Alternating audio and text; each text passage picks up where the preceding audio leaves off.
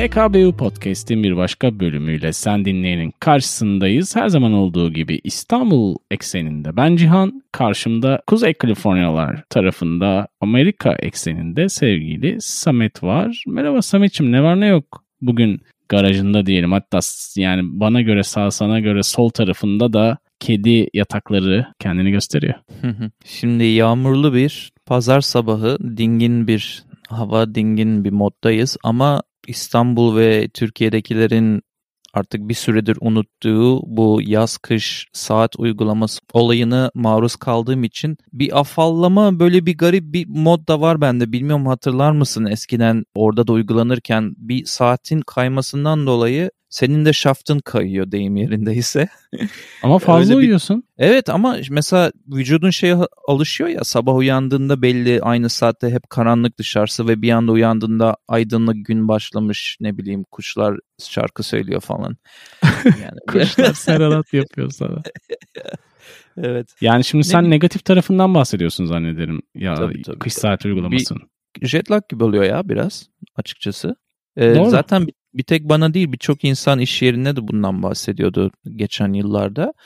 Onun verdiği böyle bir afallık var üzerimde ama genel olarak yağmurlu, soğuk bir pazar sabahından sana ve dinleyiciye selamlar olsun diyorum. Sende ne var ne yok? Ben de görece hani orada yağmur var derken İstanbul tarafları şenlik havada bir durum var. Normal bir pazar gecesi şu an sevgili dinleyenine de bunu ifade edebiliriz. İşin garip tarafı yani o tarafta yağmur var. Burada yok. Sen yaz saati uygulamasından çıkışı baya böyle ne bileyim yaz ile karşılıyorsun yağmurla beraber ve vazo gibi bardağından da Türk çayını yudumluyorsun. Ama geçenlerde de bahsettiğimiz gibi ekşi sözlükten dersimizi aldık. Sütten ağzımız yandı, yoğurdu üfleyerek yediğimiz için farkındaysan şapırdatmadan sessizce çay içmenin artık kitabını yazdım diyebilirim. yani evet. Afiyet olsun diyelim sevgili Samet'ciğim. Bugün sevgili dinleyene tarih içerisinde aslında bilinen bir olaydan bahsedeceğiz. Sebepleri de çok net aslında ama teknolojiyle beraber artık hangi seviyedeyiz onu da belki anlayacağız. Bugün sevgili dinleyene bizim bölümde muazzam duman olarak adlandırdığımız Londra'nın en kötü havaya sahip olduğu günlerine alacağız. 1900 işte 50'li yıllara götüreceğiz sevgili dinleyene. Evet her bölümde ya da hemen hemen neredeyse her bölümde biliyorsun konuyla bağlantılı olarak hem dinleyen hem sen ve ben bu podcast'te dünyanın farklı yerlerine ışınlanıyoruz deyim yerindeyse zihinlerimizin içinde. Bu sefer de dediğin gibi hep birlikte Londra'ya 1950'li yılların başlarına dönüyoruz. Aslında hmm. o yıllara dönüyoruz canım ama ben bu muazzam dumanla ilgili o yıllardan çok daha öncesine biraz dönmek istiyorum. Oraya gelmeden önce eğer sen de bu konuda hem fikirsen. Çünkü Yoksa şeye mi gidiyorsun? Sana yakın yerlere mi? Oraya da gidebiliriz ama böyle bir anda lap diye ortaya çıkan bir duman, esrarengiz bir duman değil bu yani o anlamda. E, tabii ki. Çok gerilere gitmek lazım. Mesela şöyle bir şey söylemek istiyorum. Bu genel olarak Londra'da bulunan sis, duman, kötü hava olaylarının T 13. yüzyıldan beri orada olan bir sorun olduğunu biliyoruz. Çünkü o yıllardan evet. beri şöyle bir deyim yerleşmiş dillerine bununla ilgili hava durumuna ya da bununla ilgili duruma, kötü duruma P supers diyormuşlar kendi dillerinde. Bunu çok ilginç buldum ve hani Türkçe'de herhalde bilmiyorum bezelye çorbası diye mi çevireceğiz bunu. Ama yani. burada ma- mantık şu o çorba aşırı kalın bir çorba, aşırı yoğun bir çorba oluyormuş eskiden bunu yaptıklarında.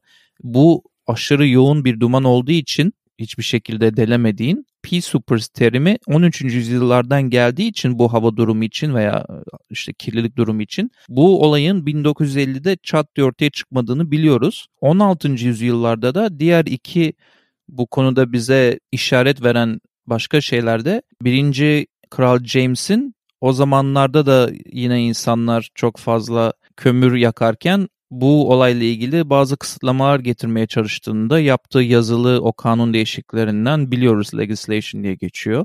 Aslında çok uzun bir tarihi var onu söylemeye çalışıyorum. Böyle çat diye 1950'de olmadı ama Velakin 1950'lerde özellikle bizim bahsetmek istediğimiz durum hayat kaçık bir uykudur podcast ismimize böyle çat diye oturan bir durum. Hem de Londra taraflarında. Bu meşhur Londra sisi Aralık 1952'nin başında etkili olan bir hava kirliliği olayı sevgili dinleyen. Ve kader midir nedir bilinmez ama kader diyemezsin o... sen kendin ettin.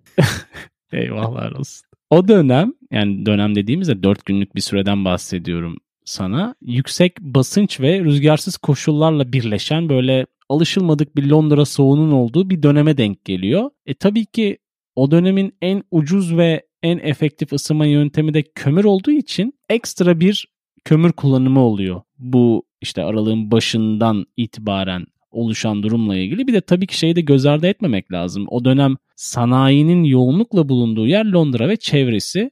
Onlar da ekstra kömür kullanma durumuna geçtikten sonra bu dört günlük belki de Londra'nın en büyük böyle kara tarihlerinden biri olabilir hani bu çevresel olarak düşünürsek olayı. Bu dört gün boyunca sadece hükümetin açıkladığı tıbbi rakamlara, raporlara istinaden 4000 kişinin hayatını kaybetmesi söz konusu ki aslında hani 4000'den çok fazla olduğu aşikar çünkü hani bu bir domino etkisi hani bir silsile etkisi sonrasında da devam eden hastalıkların temelini oluşturuyordu. 3 ile çarpabilirsin bunu rahatlıkla çünkü 4000'in sonrasında gelen hastalıklarla 12 binleri çıktığı tahmin ediliyor ya veya yakın. E 3 ile çarparsan aslında gerçek rakamlara ulaşabiliyorsun. Bu arada hani biz böyle giriş gibi hala bunu söylüyoruz ama ne oldu o gün gelip çatınca? Yani Aralık 5 1952'de evet. ne oldu? Onun ayrıntılarına girmemiz lazım. Çünkü hı hı. bu sis Londra'da o kadar ünlü ki o güne kadar bazı ünlü yazarlar Charles Dickens, Arthur Conan Doyle gibi ünlü yazarlar The Fogs of London diye geçen bu ünlü hava kirliliğini kendi romanlarında bahsediyorlardı. Zaten hep orada böyle bir sorun vardı ama ne oldu Aralık 5'te? O çok önemli. Senin bahsettiğin az önce biraz teknik olayları girdiğin bu dumanın, ısının falan devreye girdiği, soğuk havanın, sıcak havanın devreye girdiği, altta kalan havanın yukarıya doğru salı verilemediği bir durum oluyor ve her şey olduğu gibi yerde kalınca bir anda insanların dururken yere baktığında ayaklarını göremeyecekleri kadar bir görüş darlığına sebep olmuş. Öncelikle en önemlisi o. Hiç kimse hiçbir şeyi göremiyor ve bu tabii ki de hayatı felç ediyor. Sonrasında tabii bu bahsettiğin endüstrinin de patlamasıyla oraya çöken şeyin içinde ne var? Onu da konuşmak lazım. Yani bu sadece bir sis değil, zararsız bir sis değil. İçine soğudukları şey zararlı bir şey. İstiyorsan oradan devam edelim. Yani bu şehre 4-5 gün çöken şeyin içinde ne var? Bu insanlar ne solumuş bu uzun günler boyunca? Bu insanlar direkt zaten biraz önce bahsettiğimiz kömürün yanmasıyla oluşan bütün gazları soluyor ve senin dediğin gibi insanlar burnunun ucunu göremiyor ve doğal olarak bu akciğerlerine dolan kirli gazları diyelim artık zararlı gazların sebep verdiği sürekli öksürük, işte ne bileyim nefes alamama, nefes darlığı ve benzeri durumlarla birlikte hastaneleri tıka basa dolduruyorlar ki hastanelerde yer kalmadığı ve artık hasta kabulü yapamadığı anlar da olmuş. Öyle trajik durumlar da yaşanmış. E, ayrıca şöyle bir olay da var sevgili dinleyen şimdi. Sağlık personeli evet çok önemli. Ama o insanlar da Londra'da yaşıyor ve o insanlar da bu tarz problemlerle karşı karşıya ve aralıksız çalışıyorlar. Bir aslında Londra tarafında 4 gün süren belki sonrasını da saymak lazım. Bir birkaç hafta daha yoğun ama belki de ay. Kontrolden çıkan bir süreç. O dönem başlarda da hiç önemsenmemiş. Hani da yani tabii ki ara ara oluyordu muhtemelen Londra taraflarının havasıyla bağlantılı olarak ama bu derece olacağını öngörmediği için siyasetçiler evet. çok da fazla umursamamışlar başta evet. ama daha sonra işte gelen raporlar ve kriz masasının oluşmasıyla birlikte yani acaba ne zaman gidecek? Çünkü 4 günde bu sürecin sonlanması da aslında yani tesadüf. Çünkü herhangi tabii, bir tabii. Rüzgar ve yağmurla. Aynen. Evet yaptıkları bir şey yok. İngiliz hükümetinin ya da o dönemin meşhur kraliçesinin. Şimdi İngiltere'nin meteoroloji ofisinin açıklamalarına göre her gün bu dört gün boyunca değil bak her, yani dört gün toplamı değil her gün insanlar bin ton duman partikülleri 140 ton hidroklorik asit 14 ton florin parçacıkları ve 370 ton sülfür dioksit solumuşlar. Bu son söylediğim 370 ton sülfür dioksitin dönüşümlerle birlikte 800 ton sülfürik asite döndüğü de tahmin ediliyor. Ya bu bahsettiklerimin hiçbiri yaşlı, nefes darlığı çeken, astım çeken hiç kimsenin zaten bu olayları yani bu dumanı Atlatması imkansız. atlatması imkansız. Bu bahsettiğimiz rakamların çoğu zaten böyle insanlar maalesef bundan acı çekenler. Şimdi bazı çılgın kaçık görüntülere de sebep olmuş bu durum. Örneğin senin bahsettiğin hastanelerin çok fazla fonksiyon gösterilmesi dışında insanlar mesela hiçbir ulaşım aracı çalışmadığı için belki o zamanın metrosu eskidir Evet. Londra'nın metrosu dışında hiçbir şey çalışmıyordu. E, yürüyerek hastaneye gitmeye çalışanların hastaneye vardıklarında dudaklarının masmavi olduğu bu tabii ki de oksijen yetersizliğinden kaynaklanan bir şey. Hı hı. Ve vücutlarında da görsel olarak siyahlıklar görüldü dumanın üzerine onların çökmesinden dolayı görüldü. O kadar yani kalın bir dumandan bahsediyoruz. Bazı raporlarda yazılmış. Bu mesela diğer ilginç şey iz süren köpeklere başvuruyorlar. Yollarını bulabilmek Hı hı. için işte polisler, görevliler. Oradaki nehre düşmüş bu çoğu köpek. Onlar bile zorlar. yani çok zor durumda kalmışlar. Re- Evet. Nehirlere düşüp çıkarılmışlar falan. Evet. O da işe yaramamış. Ve arabasıyla gidenlerde de şöyle bir paradoks var. Arabasıyla buna yakalananlar arabalarıyla duramıyorlar. Çünkü bir anda durursalar arka ışıklarını bir sonraki araba görmediği için arkadan çarpacak. Hızlı da gidemiyorlar. Eğer iki Evet. kişiyseler ikinci kişi çıkmış camı indirmişler. İkinci kişi yürüme mesafesinde yavaşça yürüme hızında yürürken süren de camdan dışarı bakıp onunla el teması göz teması kurup bildiğin böyle arabayı yani yürüyerek evlerine götürmeye çalışmışlar yan yana. Bunu yapanlar bazen 15-16 mile kadar yapmışlar yani uzun mesafelerden bahsediyoruz. Yarım maraton mesafesidir Amerika'da bu. Ya bütün bunlar olurken tabii bu kömürün aşırı kullanımı senin çünkü çok soğuk bir dönem orası. Aşırı Evet. kullanımı var ama sanırım birazcık şeye de yani iğneyi ben şeye de batırmak istiyorum. Bu senin başlarda bahsettiğin endüstrinin ve fabrikaların orada bulunup bu konuda Evet. hiçbir umursa hiçbir şekilde umursamamazlık göstermeleri yani hiçbir şekilde umursamamaları bu durumu. Orada da böyle bir çevreci kanunlara ileride çıkacak çevreci kanunlara bir göz kırpan olay sanki bir olay. Kesinlikle öyle. Bir başka nokta da hani 2. Dünya Savaşı'nın yaratmış olduğu bu garip döneme denk gelmesiyle birlikte normalde dışarıya çıkardıkları yani yurt dışına sattıkları kömürleri İngiltere'de tutup bunlar düşük kalite kömür olması sebebiyle daha fazla gaz açığa çıkartıyor zararlı olarak. Halk tabii ki onu tercih ediyor çünkü bir kriz var ve ucuza doğal olarak yöneliyorsun. Yani bu dönemi yok bu işin. Hani günümüzde öyle baktığın zaman. Onun da etkisi var. Bu havanın kalitesini düşürüyor çünkü. E, biraz önce de bahsettiğim hani yüksek basınç ve rüzgarsız bir havanın tam o zamanlar Londra'ya çökmesi ve senin de ifade ettiğin hem fabrikaların o taraflarda olması hem de havanın aşırı soğuk olması. Doğal olarak da ne olmuş oluyor? Yani Londra'da gaz maskesi satışları patlamış oluyor. Bu hani fırsatçılar her zaman ortada Değil mi? oluyor ama o dönemin Tanıdık stokları şeyler. limit, limitli olduğu için insanlar ağırlıklı olarak da bir bezi ıslatarak işte ağızlarını kapatarak o şekilde bir yerden bir yere giderken ya da başörtülerini ıslatarak geçmişler. Çünkü ilk başta tabii ki insanlar hiçbir şey anlayamamışlar. Tamam çok kötü bir koku var. Evet. Gri bir Ama alışıklar Ambiyans var. Aynen. E şu an bile aslında biraz alışıklar. Çünkü Londra'nın hava kirliliği yine dünyanın en yüksek metropollerinden biri baktığın zaman yani New York, Londra. Bunlar Evet. hala en üst seviyede. Çünkü yapılaşmayla da şu an günümüzün yapılaşmasıyla da aslında doğru orantılı diyebiliriz. Sen New York, Londra dedin ama benim notlarım arasında bu kadar kötü başka buna benzer durum olmuş mu diye baktığımda New York'tan ziyade karşıma çıkan kendimin de bizzat tecrübe ettiğim Los Angeles oldu. Los Angeles'ın üzerindeki o sis bulutu hiç gitmeyen hava kirliliği meşhurdur bu arada. Los Angeles'ta o meşhur Hollywood tepeleri var hep pop oluyorlar televizyonlarda ama oralardan aşağıya doğru resim çektiğinde bildiğin görebiliyorsun bu bulutun şehrin üzerinde nasıl oturup durduğunu bu kirlilik bulutunun. Ve 1943'te de Los Angeles'ta da buna benzer bir durum oluyor. İnsanların Hı hı. gözleri yanıyor, göz işte herkes içeriye kapanıyor, hiçbir şekilde dışarı çıkmamaya çalışıyorlar. Ve hatta o kadar kötü olmuş ki o, o zamanlarda acaba bir kimyasal atak mı oldu bize diye böyle bir şeye bile kapılmışlar, paniğe bile kapılmışlar havadaki o kokudan yanma duygusundan dolayı. Yani bu olayın bir diğer örneği mesela Pensilvanya'da 1948'de Evet, onu- yine Onu gördüm ben de. evet Donora ve Webster tarafında Pensilvanya'da olmuş. Orada tabii ölümler de olmuş. İngiltere'de olduğu kadar olmasa da yaklaşık bir 20 kişinin orada aynı şeyleri soluyup aslında Londra'da birebir aynı şeyleri soluyorlar biliyor musun? Yine bu kömürün Ama sebep olduğu. belki Londra'nın yüz ölçümüyle şeyler. alakalı olarak hani daha fazla insan etkilenmiş olabilir Pensilvanya'ya göre.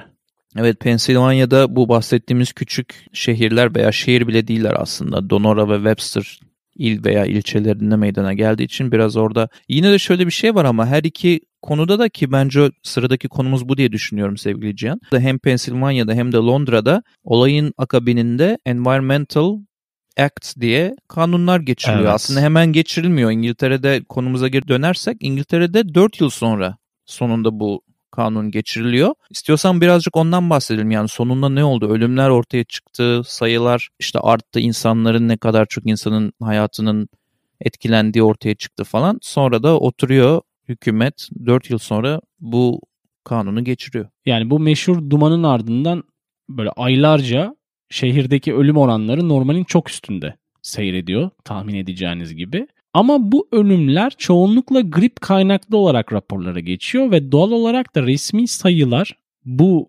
vakaların resmi sayıları düşük kalıyor. Senin ifade ettiğin gibi bu olaydan sonra hükümet bir çeşit yasalar çıkartıyor çeşitli yıllarda. Dördüncü yıldan sonra başlayarak bu olaydan. Temiz çevre yasaları çıkartıyor ve durumun önüne geçmeye çalışıyor. Yani tekrar etmesin ve Hı hı. Hani böyle bir facia tekrar yaşanmasın diye e, şeylere kısıtlama falan geliyor. İşte kömüre, enerjide bazı değişiklikler yapıyor. Kısıtlamalar diyebiliriz. Çünkü dönem itibariyle her şeyi de kısıtlayamıyorsun. Çünkü bu insanlar seçimle Evet, evet. tepeye geliyorlar ve orada kalmak da istiyorlar ki Ve dönemin savaştan da çıkmış. başbakanı da Churchill bu arada.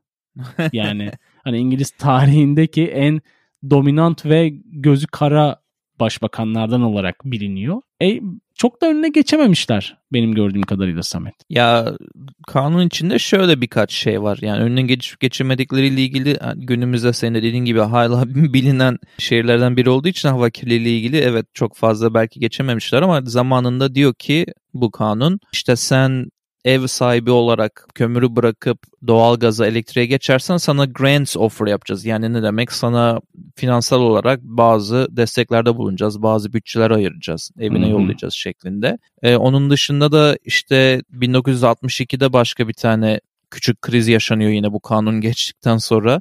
Yine krizden kastım yine aynı dumanın bir küçük versiyonu yine çekiyor şehre. O da senin dediğin gibi bunun çok işe yaramadığının aslında kanıtlarından biri.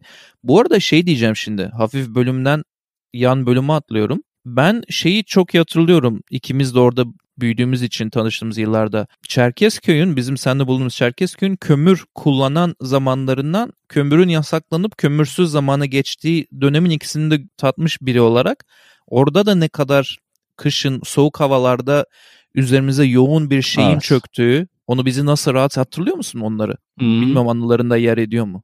Hala günümüzde de aslında benzer durumlar var. Mesela şimdi doğalgaz birim fiyatlarının yükselmesiyle birlikte insanlar isteseler de istemeseler de kömür yakmaya başladılar. Bu İstanbul'da bile var. Ve şeyi hissediyorsun yani o havanın griliğini küçücük bir mahallede bile çok net görebiliyorsun ki bütün Hı hı. şehrin bu şekilde ısındığını düşünürsek o dönem ya da ne bileyim enerji üretmek için sadece kömürü kullandığını düşünürsek çok da şaşırmamak lazım. Yani tesadüf değil Evet. aslında bazı şeyler. Hani doğa seni bir yere kadar artık kompanse Götürüyor, ediyor. Taşıyor. Aynen aynen aynen öyle. Son olarak da şunu söylemek istiyorum sana sevgili canım hem dinleyen hem sen. Meşhur Jack the Ripper vardır. Türkçe'de de karın deşen Jack diye geçer. Eminim duymuşsundur adını. Ya karın deşen deyince herkesin gözünde canlanmıştır.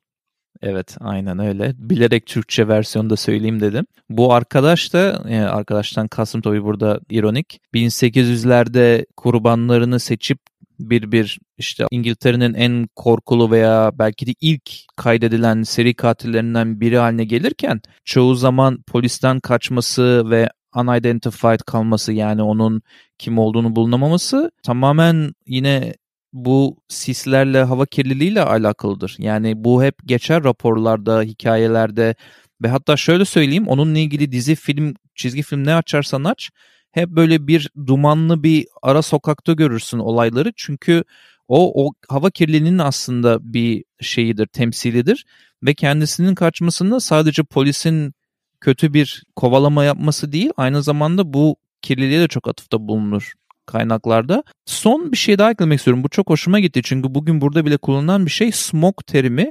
Hiç bunu düşünmemiştim etraflıca ama smoke terimi İngilizce'de e, yani smog terimi daha doğrusu S-M-O-G, S-M-O-G'den hem hı hı. fog'la hem de smoke'un bir araya merge yapıp İngilizler tarafından bu seninle bahsettiğimiz olayla ilgili zaten e, olaylarla ilgili hava kirliliği ile ilgili smog diye geçmesi evet. ilginç geldi bana ve benim arabamda da mesela her yıl smog test diye bir mektup gelir Amerika'da olduğum halde smog test zamanın geldi diye. Çok ilginç çünkü ya, arabanın testini yapıyorlar. Literatüre girmiş. Kirliliği. Evet literatüre girmiş. Hava kirliliği testini yaptığın zaman arabanın egzoz testini falan smog test diye geçiyor. E yani ilginç bir durum, kaçık bir durum ama yine her zamanki gibi böyle küçük bir silver lining dedikleri küçücük bir pozitifini çekecek olursak arasından en azından ileriye dönük çok sert yaptırımlara inşallah vesile olur bu tarz olaylar diye kapatabiliriz. Ne öneriyoruz kısmıyla bir kez daha sen dinleyin. Karşısındayız her zaman olduğu gibi fantastik veresiyle sevgili Samet önerileriyle karşımızda. Fantastik bereme laf yok. Şu an kesinlikle favori itemlarımdan biridir. Bu arada şey var mı dinleyende veya sen de merak ettim onu yazarlar ne? yorumlar aklına gelirse. Böyle yeni kıyafetler veya hediyeler aldığında giyim olayları bir tane şeye böyle çok takılırsın favorin olur ve onun böyle sudan şeyi çıkana kadar kullanırsın. Bende vardır o huy mesela bir mesela atıyorum 20 tane kapşonum vardır bir tanesine kafaya takarım. Bu arada senin bana aldığın bu bere de tam böyle bir bende obsesif bere sendromuna sebep oldu. ya canım bugün önerilerde şöyle bir şey yapacağım. Senin zaman zaman yoğunluğundan dolayı veya başka sebeplerden dolayı başvurduğun bir konsept. Bu konsepte şöyle bir şey. Hiçbir şey izlemeye vaktim olmadı Pampa. Şurada sana al 2-3 tane şarkı konsepti. Kesinlikle ee, sevdiğimiz. O yüzden hemen hiç uzatmadan lafı triple önerim yani üçlü şarkı önerimle kenara çekileceğim ve sende belki bir şeyler vardır diye umacağım. İlk şarkımız Good Charlotte grubundan I Just Wanna Live. İkinci şarkımız Goody Grace ve Blink 182'den Scumbag. Üçüncü şarkımız da Sugar Cult grubundan Los Angeles. Sende ne var ne yok. Önerilerin için teşekkürler. Bende de benzer bir durum söz konusu. Tembellik ya da yoğunluk o senin tercihine bırakıyorum. İki tane şarkı var. Bir tanesi Jimmy Somerville'in Safe in These Arms. Diğeri ise Arctic Monkeys grubundan Marley Byrne. Bunlar HKBO dinlenicisi playlistimde olacak sevgili dinleyen. Bunlar Spotify, Deezer ve YouTube'da bulunuyor. Onun dışında sosyal mecralarda da varız. İşte Facebook, Twitter, Instagram başı çekmek üzere veyahut bazı destekçilerimizin yaptığı gibi Patreon. Ya evet Patreon üzerinden bize bir bağış yaparak istediğiniz bölüm önerilerini bize iletebiliyorsunuz ve onların üstünde biraz kafa yorup bakalım neler yapabiliyoruz deyip bir şeyler yapmaya çalışıyoruz. Bizimle yolculuğa devam ettiğin için çok teşekkür ediyoruz. Değil mi Samet'ciğim? Kesinlikle öyle. hkbpodcast.com üzerinden de bize ulaşabilirsiniz. Bir önceki, bir sonraki, ortaki, baştaki, sondaki bölümlerde bir yerlerde bizimle kalmaya devam edin diyelim. Hoşçakalın. Bay bay.